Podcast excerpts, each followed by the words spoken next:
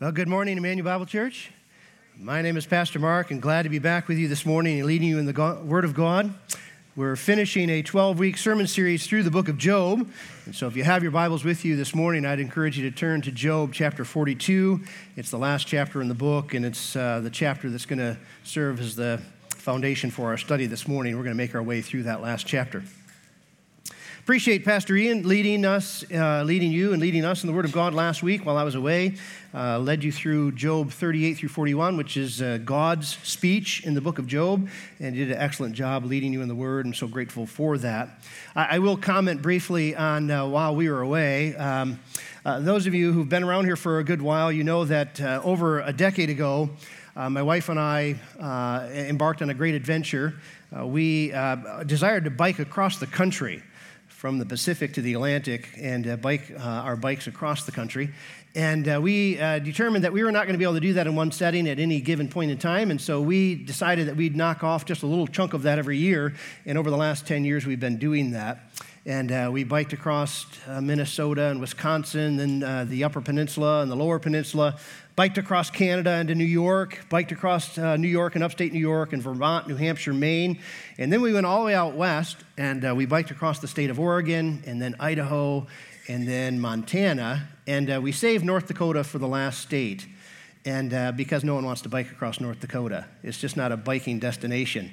Uh, big agricultural land and no block in the wind and solid sun. And so we just uh, we saved North Dakota for the last trip. And last year, if you were here, you know that we did a, an eight day ride across North Dakota.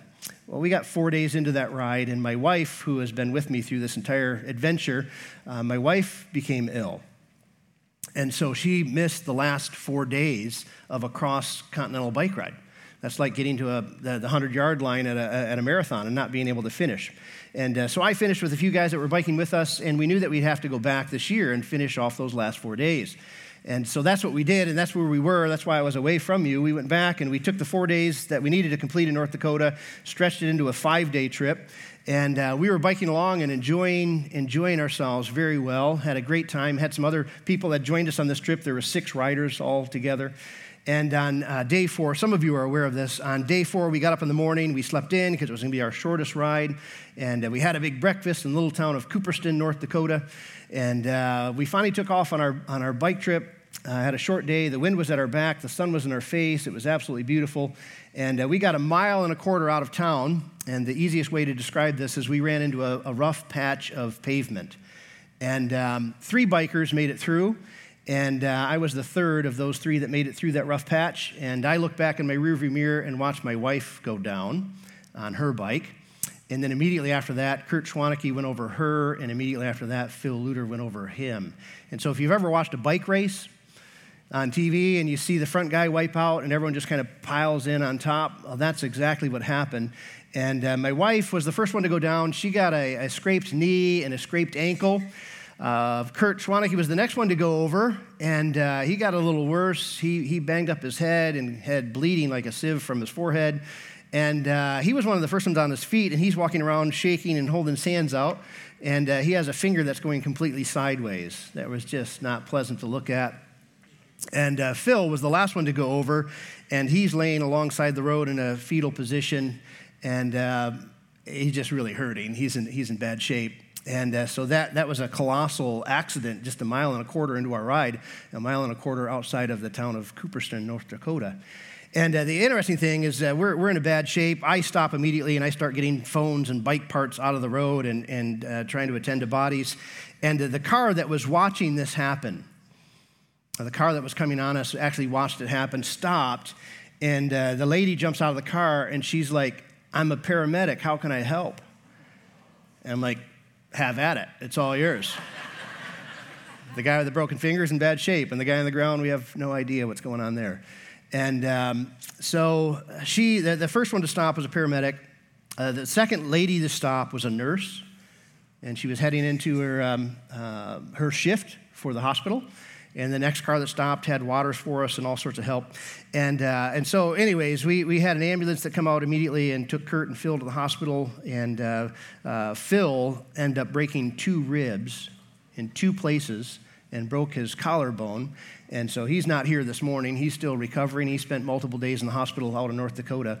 But uh, after all that is over, and we got people in the hospital and people situated there, and we, we put some bikes back together, my wife, my wife had to finish the trip. And so I took parts off my bike, put it on her bike, and said, Have at it. And she finished with, uh, with uh, John Schultz and uh, Kurt, uh, no, Mark Kinzer.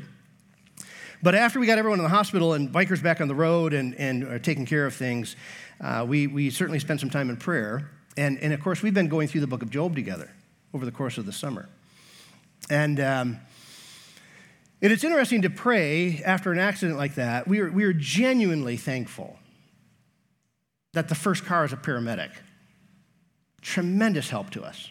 I mean, a huge help. And the next one stops is a nurse. And, and I saw her at the hospital. I mean, I saw her on the site, and then I went back to the hospital and I saw her there, and she was helping out there. And so, super grateful for a paramedic, super grateful for a nurse. Uh, that morning, when we were having breakfast in Cooperstown, North Dakota, everyone there, some of the townspeople, they were so proud of their brand new hospital. Like, it's brand new. And a larger hospital system in Fargo had developed them for them, and they were, they were so proud of their hospital. It was a mile away from us. And so, as we're, we're, we're praying about these things, we're super thankful for the paramedic, super thankful for the nurse, super thankful for a brand new hospital not even a mile away. But then the thought hits you if God can provide a paramedic and a nurse and a hospital, couldn't He have stopped this from happening? Couldn't, couldn't He have had angels about us that just protected us from that happening? Y'all too silent. He could do that, right? So we're, we're grateful for the help and grateful for the nurses and hospital. And couldn't God have kept this from going on? And then the other part of that, coming out of the context of Job, uh, the book of Job, is we could play uh, Job's friends. Say, maybe, maybe Kurt and Phil, got, got some sin in their life. Maybe there's some things they ought to be repenting of, you know? They, I didn't go down.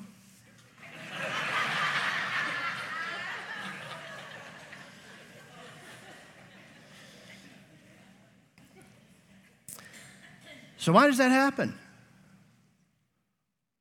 Boy, that's, it's, it's a mystery, right?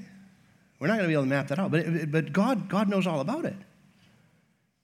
And God was graciously involved in ways in which we needed help, and, but, but God has permitted this thing in, in ways that we can't, we, can't, we can't map out. Way too big for us. And so, with that in mind, we, we come to the end of the book of Job, and uh, we've seen Job go through this epic, colossal calamity in his own life.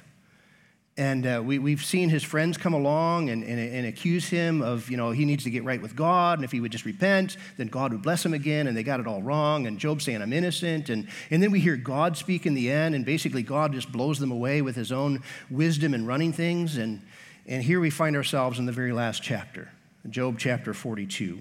And uh, we're going to work our way for our message right through this chapter. And so I, I ask you to follow along as I read. Before we do, let's, let's just look to the Lord in prayer, and then we'll, uh, we'll look at this message. Heavenly Father, we are grateful for your grace and your kindness to us in immeasurable ways. And Father, now as we reach the end of this study and as we look at this very last chapter, I pray that you might continue to teach us, continue to, to open our eyes to who you are and to what you've done for us, and uh, to awe us with your, your grace and kindness to us, and uh, to also may we stand in awe of your wonderfully working all things for your own glory and for our good, often in ways in which we cannot begin to comprehend today. So uh, teach us, I pray. We ask this in Jesus' name. Amen. All right, Job chapter 42, verse 1, it begins by saying, Then Job answered the Lord. So the Lord has spoken to Job, and now Job answers the Lord and said, Now I want to pause here for just a moment because this is remarkable. This is interesting and very remarkable because if we would remember back in our study through the book, in chapters 29, 30, and 31, we read what we thought and what everyone thought was Job's last speech. And here he is speaking again. Matter of fact, in Job 29, 30, and 31, the end of chapter 31, it says, The words of Job are ended. And the, the, the speech that we uh, read there, it sounded like Job's last will and testament. And the speech that he gives in those chapters, it sounds as though Job is about to pull the covers over his feet and breathe his last because his life is over. And no one expects him to live. And so that's what it looks like. But here, you know, everyone, including Job, thought he was a goner. But, but here we read that Job is speaking again. God has preserved his life. And God has spoken to him and sustained him, and here Job is speaking. His life is not over. This is quite remarkable. Matter of fact, the very last sentence of this book, at the end of chapter 2, it says that Job lived a long life, full of days. That in itself is a reminder to us, the readers, that we are not the Lord of our days. We are not the captain of our ship. We are not the masters of our fate. God above is the one who gives life and sustains life by his powerful word. Our days are in his hands. Uh, we see the future darkly, as through a glass. We don't see the future clearly, but God sees it with full clarity. And, so here, as we just break into the very first sentence, we find Job is speaking again, and we understand that God has Job in his hands and God numbers his days, and this is just another reason to trust God fully, to trust him completely. Well, what does Job say? Let's look back into the text. Then Job answered the Lord and said, I know that you can do all things, and that no purpose of yours can be thwarted. That's quite a lesson, a lesson that's come out of Revelation. God said, Who is this that hide counsel without knowledge? Job responded, Therefore I have uttered what I did not understand, things too wonderful for me, which I did not know. God said, Hear, and I will speak. I will question you, and you make it known to me. Job responded, I have heard of you by the hearing of the ear, but now my eye sees you. Therefore, I despise and repent in dust and ashes. in other words, I regret my foolish words and I change my thinking regarding God and creation and suffering humanity. There's a couple of lessons, a couple of great lessons that are coming out of this uh, paragraph. Uh, the first one is this God is powerful and purposeful and wonderful beyond imagination. Job has come into this epic experience of great calamity, great calamity that he did not bring upon himself as a result of his own foolish decisions or foolish actions. It came from out of the blue, if you will. It literally came from heaven, and no one saw this coming. In his trial, Job has been discipled. He's been positively disciplined by the Lord in the process, and God has revealed himself to Job in powerful ways, both in the speech that we read last week and, and, and through the trial that he's brought Job through. And Job now has experientially learned that God can do all things. God can do everything he pleases because no purpose of God can be thwarted, not even by evil. Even evil will not derail the Lord. And Job has reached the conclusion that God sustains all of creation with wisdom that is wonderful beyond imagination. And so, so Job has this experiential knowledge of God's power and ability and wonder that is beyond words. You know, again, if we go back to the beginning of the story, we would be reminded that Job administrated his own small little empire. Uh, Job had his own little empire going. He had a family that he parented with wisdom. His children loved one another and loved him. He had a family. He had a farm, a large agricultural enterprise. He had a flourishing business. He had a faithful reputation. But Job lost all of that in a moment. It was gone, gone in a day. So Job administered this small empire like a small g god of his domain, but he lost all of it. But Job, having come through this trial and now having heard from God in last week's reading, he knows that God administrates the entire cosmos. And he hasn't lost control of a single thing. From plankton in the sea to the farthest stars, from amoebas to mountain goats, and everywhere in between, God is in control. And God is running his world with wisdom, wisdom that is beyond what we can fathom.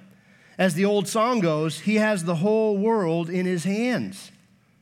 Has the whole universe in his hands, and he's running things with wisdom. And even the complexity of evil serves him.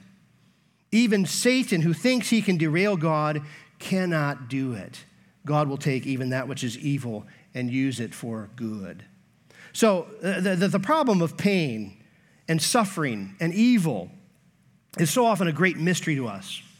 Uh, we, don't, we don't know why things happen the way they do. And, and, we want answers and we want reason and we want purpose. You know, I, I started with the illustration. Why, why, does, why does Kurt and Phil go down? We, we want to know why. Why them? Why not us? Why, why does that happen at all? There's this whole problem of pain and suffering and evil. It's a mystery, and, and we search for answers and reasons, but, but God, God's not confused. And God has not lost control. And the universe is not being fumbled around. And Job has reached this conclusion when he says, I know that you can do all things. No plan of yours can be thwarted. And Job concludes his speech with saying, Therefore, I despise, I regret my foolish arguments that I was making. And I've changed my mind concerning God and humanity and the running of the universe. So, the first lesson coming from this concluding paragraph is God is powerful, purposeful, and wonderful beyond imagination. And we see that developing throughout the book, but now Job states it very succinctly. Uh, the second uh, lesson that we learn from this uh, paragraph is Job has been lovingly humbled he now sees God, the world, and suffering humanity in a clearer way. God has lovingly humbled Job. In humility, Job isn't thinking lower of himself. He's not belittling himself. Job is just no longer thinking of himself. He's looking beyond himself at God and creation and humanity, and he has a much clearer and more accurate perspective and understanding on God and the world and humanity than he did before the trial began. Job, who has hung on to God through the trial, has become a better man as a result of it. Less selfish, less self regarding, more God knowing, and his compassion for others undoubtedly has increased. As you read this book, you discover from both Job's mouth and from the mouth of his friends that before the trial, Job was a help to the poor. He was eyes to the blind and feet for the lame. And he was, a, he was a great help to those who were oppressed. But now, through the trial, Job has become poor. He's become needy. He became the taunt of, of people who ridiculed him because now he had lost everything. Job now knows this experientially. He now knows what he did not know before. And he has a much, you, you, you got to understand that Job was a very wealthy man and he loses all his wealth and he becomes poor. And it wasn't the result of his own foolishness or foolish actions or foolish decisions. He didn't lose his money in a bad business adventure, it was all taken from him by terrorists. And now he has an understanding that not everyone becomes poor because of foolish decisions or bad lifestyles. And, and, and, he who was a help to the poor before now sees God and suffering humanity in brand new ways. And God has lovingly humbled him. He loves him enough to humble him. And Job knows experientially things he did not know before. His faith and his knowledge of God, his view of God, his faith in God is deepened, and his view of himself and his compassion for humanity has increased. So God loves him enough to humble him. And in the humbling, God has made Job a better man, a much better man, more humble as Jesus is. All right, let's read the next paragraph, beginning in verse 7. Uh, Job has spoken, and now the Lord is going to speak. After the Lord had spoken these words to Job, the Lord said to Eliphaz the Temanite, that's the oldest friend of the trio, My anger burns against you and against your two friends, Bildad and Zophar. For you have not spoken of me what is right as my servant Job has. Now, therefore, take seven bulls and seven rams and go to my servant Job and offer up a burnt offering for yourselves. And my servant Job shall pray for you. I will accept his prayer, not to deal with you according to your folly.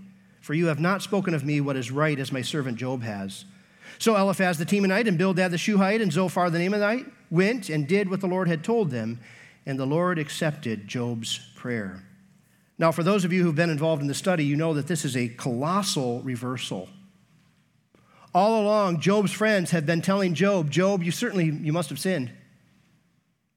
You must have offended God, and now he's getting you. He's disciplining you with harsh discipline. You must have sinned. So therefore, Job, if you would, if you would just repent and get right with God, he would, he would bless you again. And now God is the one who comes to Job's friends and says, It's not Job that's in the wrong. You're in the wrong. What you've said about me and how you've misrepresented me makes me angry. So now Job's friends are getting the knowledge that God isn't angry at Job, God is angry at them. He's saying, Job hasn't sinned, but you have. What a colossal reversal. And Job's friends, if they had the accurate theology, if their theology concerning God was right, then they should be shaking in their boots. Because their theology all along is Job, you must have sinned, and God judges sinners, and he, he's, he's getting you. And now they're hearing from God that they're the ones in the wrong, they're the ones who are sinning. So what should they be expecting? God's going to punish us. We deserve the stripes. We deserve the strict punishment. If our theology is right and we've sinned against God, what can we expect? Nothing but a blasting. But what does God do? What does God do? He's gracious to them. He says to Job's friends, Make an offering, have Job pray for you. I will accept the offering and Job's prayers, and I will not deal with you as your sins deserve. You think they're learning something about God here? You, you, you think their thoughts on God might be changing? Because they didn't have that in the box, that God was gracious and patient and generous to sinners. Their thought was God gets sinners. So here's the big lesson God is gracious to sinners. That's the best news ever. God does not deal with sinners as their sins deserve. God devises means to reconcile sinners to himself and bring them home. Job's friends didn't have that in their thoughts all along, and now God is revealing that to them. I'm gracious to sinners. You have Job pray for you, you make an offering, I'll accept the prayer, I'll accept the offering, and I'll forgive you and not treat you as your folly deserves. You've been misrepresenting me with your language, with your speech. But you have, you have Job pray, and, and I'll, I'll forgive you. I'll be gracious to you you know, moving forward from the biblical text out of the pages of the Old Testament into the pages of the New Testament, we learn that God has made a once for all sacrifice for sin in the person of his Son, the Lord Jesus Christ. That's what the cross is all about. Jesus crucified for our sin. Jesus risen from the dead. He is seated at the Father's right hand and he prays for us.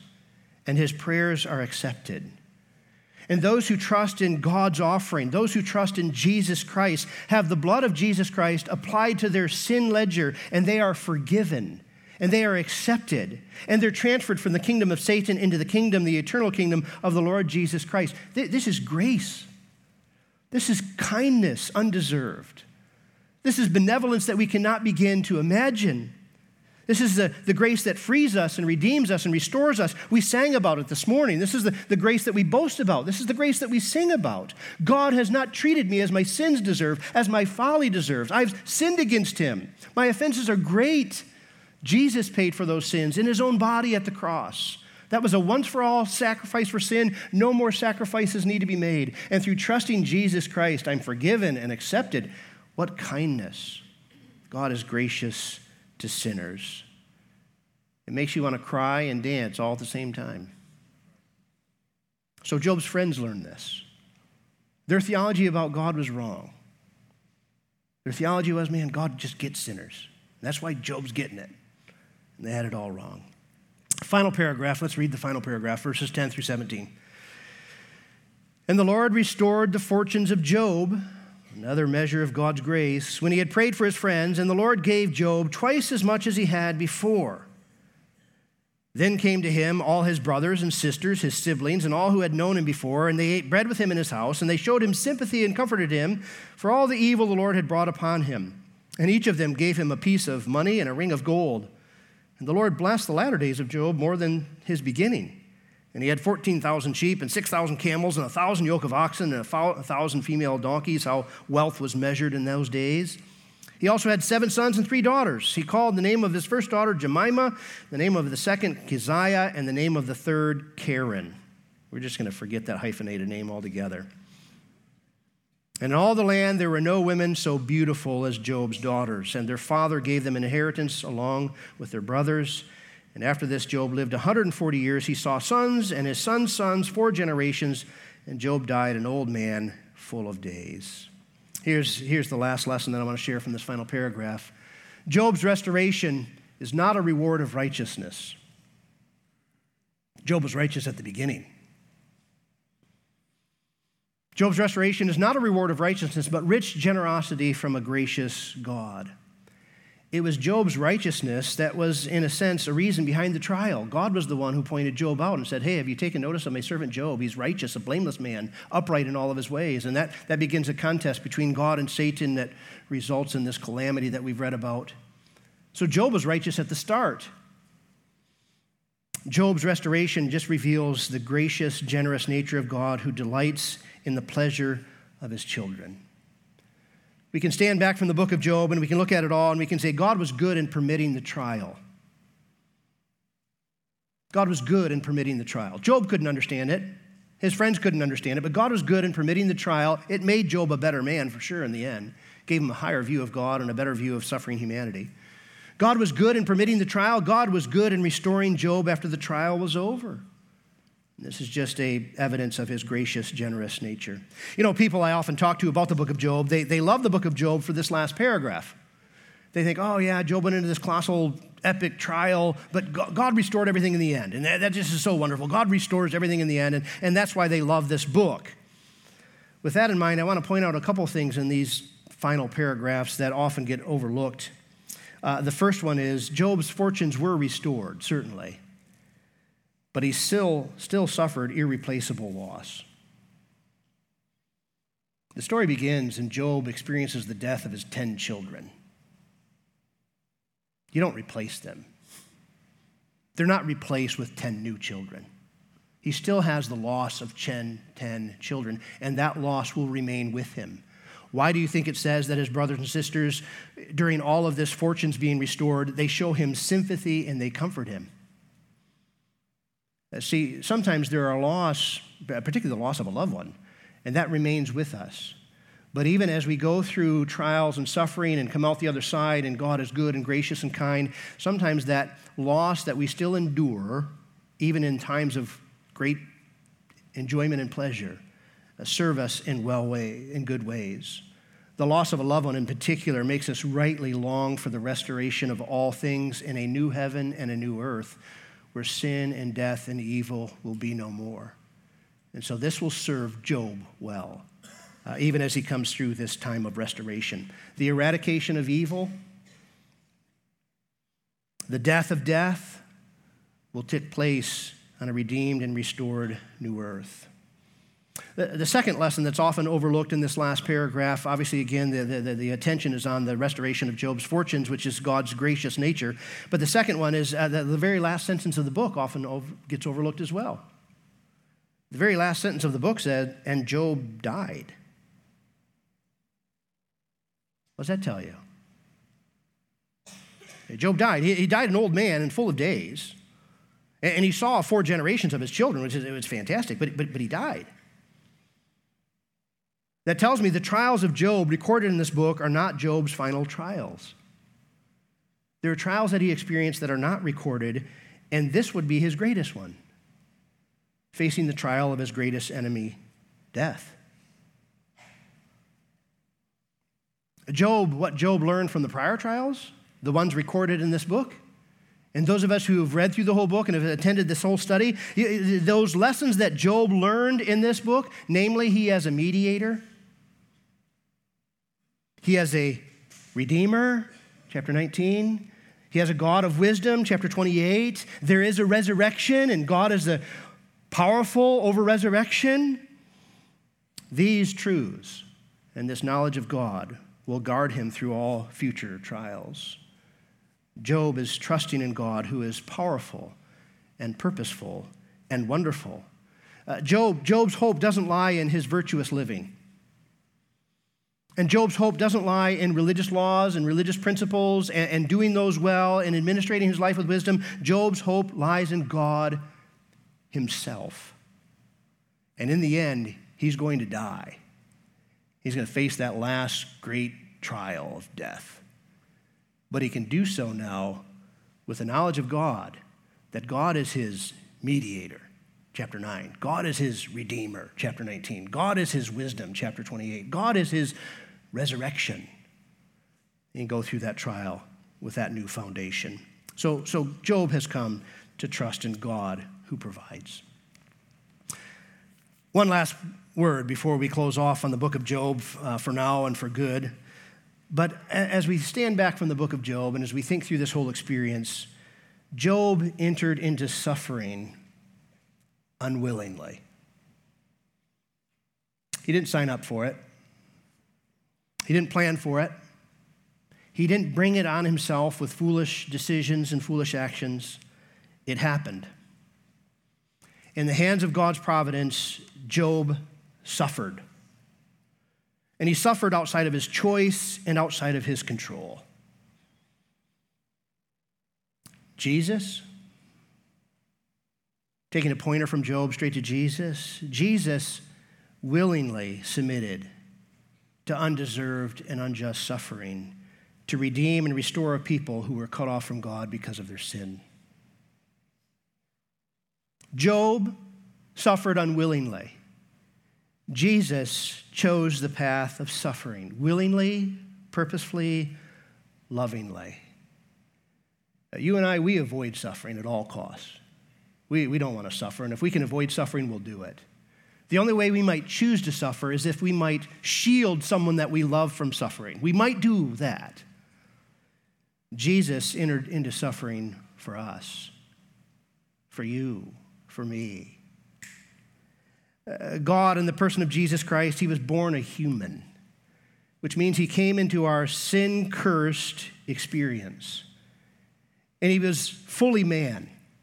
And as a man, he experienced weakness, hunger, pain, loss, tears, deprivation, temptation, poverty, injustice, cruelty, violence, abandonment, fickleness, unfaithfulness, corruption, deception, hatred, evil. Jesus fully identified with humanity in becoming a man, and he completely experienced the sufferings of evil, and he did it purposefully to the glory of his Father, to the good of creation, and for the salvation of mankind.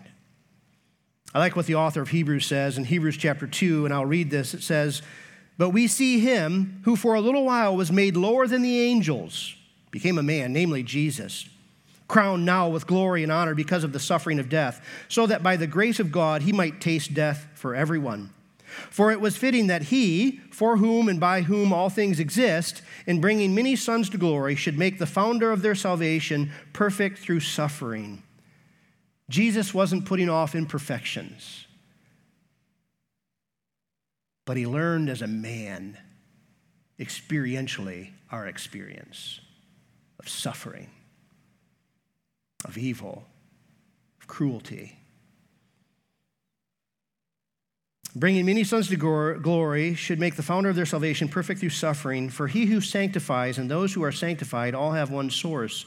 That is why he is not ashamed to call them brothers, saying, I will tell of your name to my brothers in the midst of the congregation. I will sing your praise. And again, I will put my trust in him. And again, behold, I and the children God has given me. Therefore, since the children share in flesh and blood, he himself likewise partook of the same things, that through death he might destroy the one who has the power of death, that is, the devil, and deliver all those who, through the fear of death, were subject to lifelong slavery. For surely it is not angels that he helps, but he helps the offspring of Abraham. Therefore, he had to be made like his brothers in every respect, so that he might become a merciful and faithful high priest in service of God to make propitiation for the sins of the people. You see, Job suffered unwillingly. He didn't sign up for it, didn't plan for it. In God's providence, it came to him. God made him a better man through it.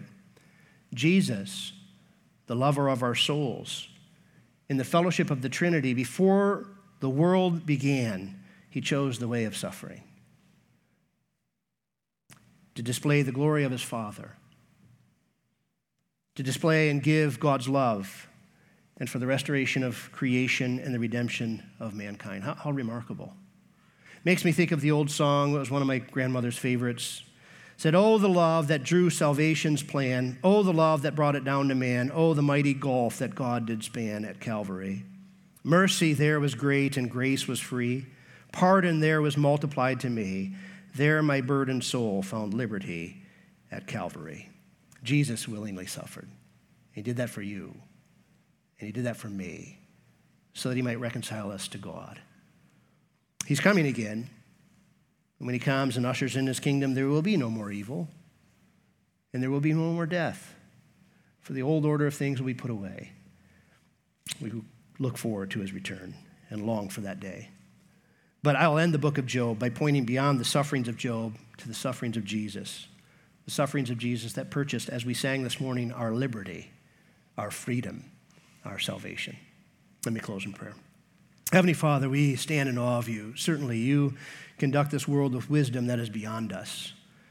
And, and, and nothing can thwart your plans, and you can do all things. And you are a merciful, faithful, great, and mighty God. And even evil serves your purposes.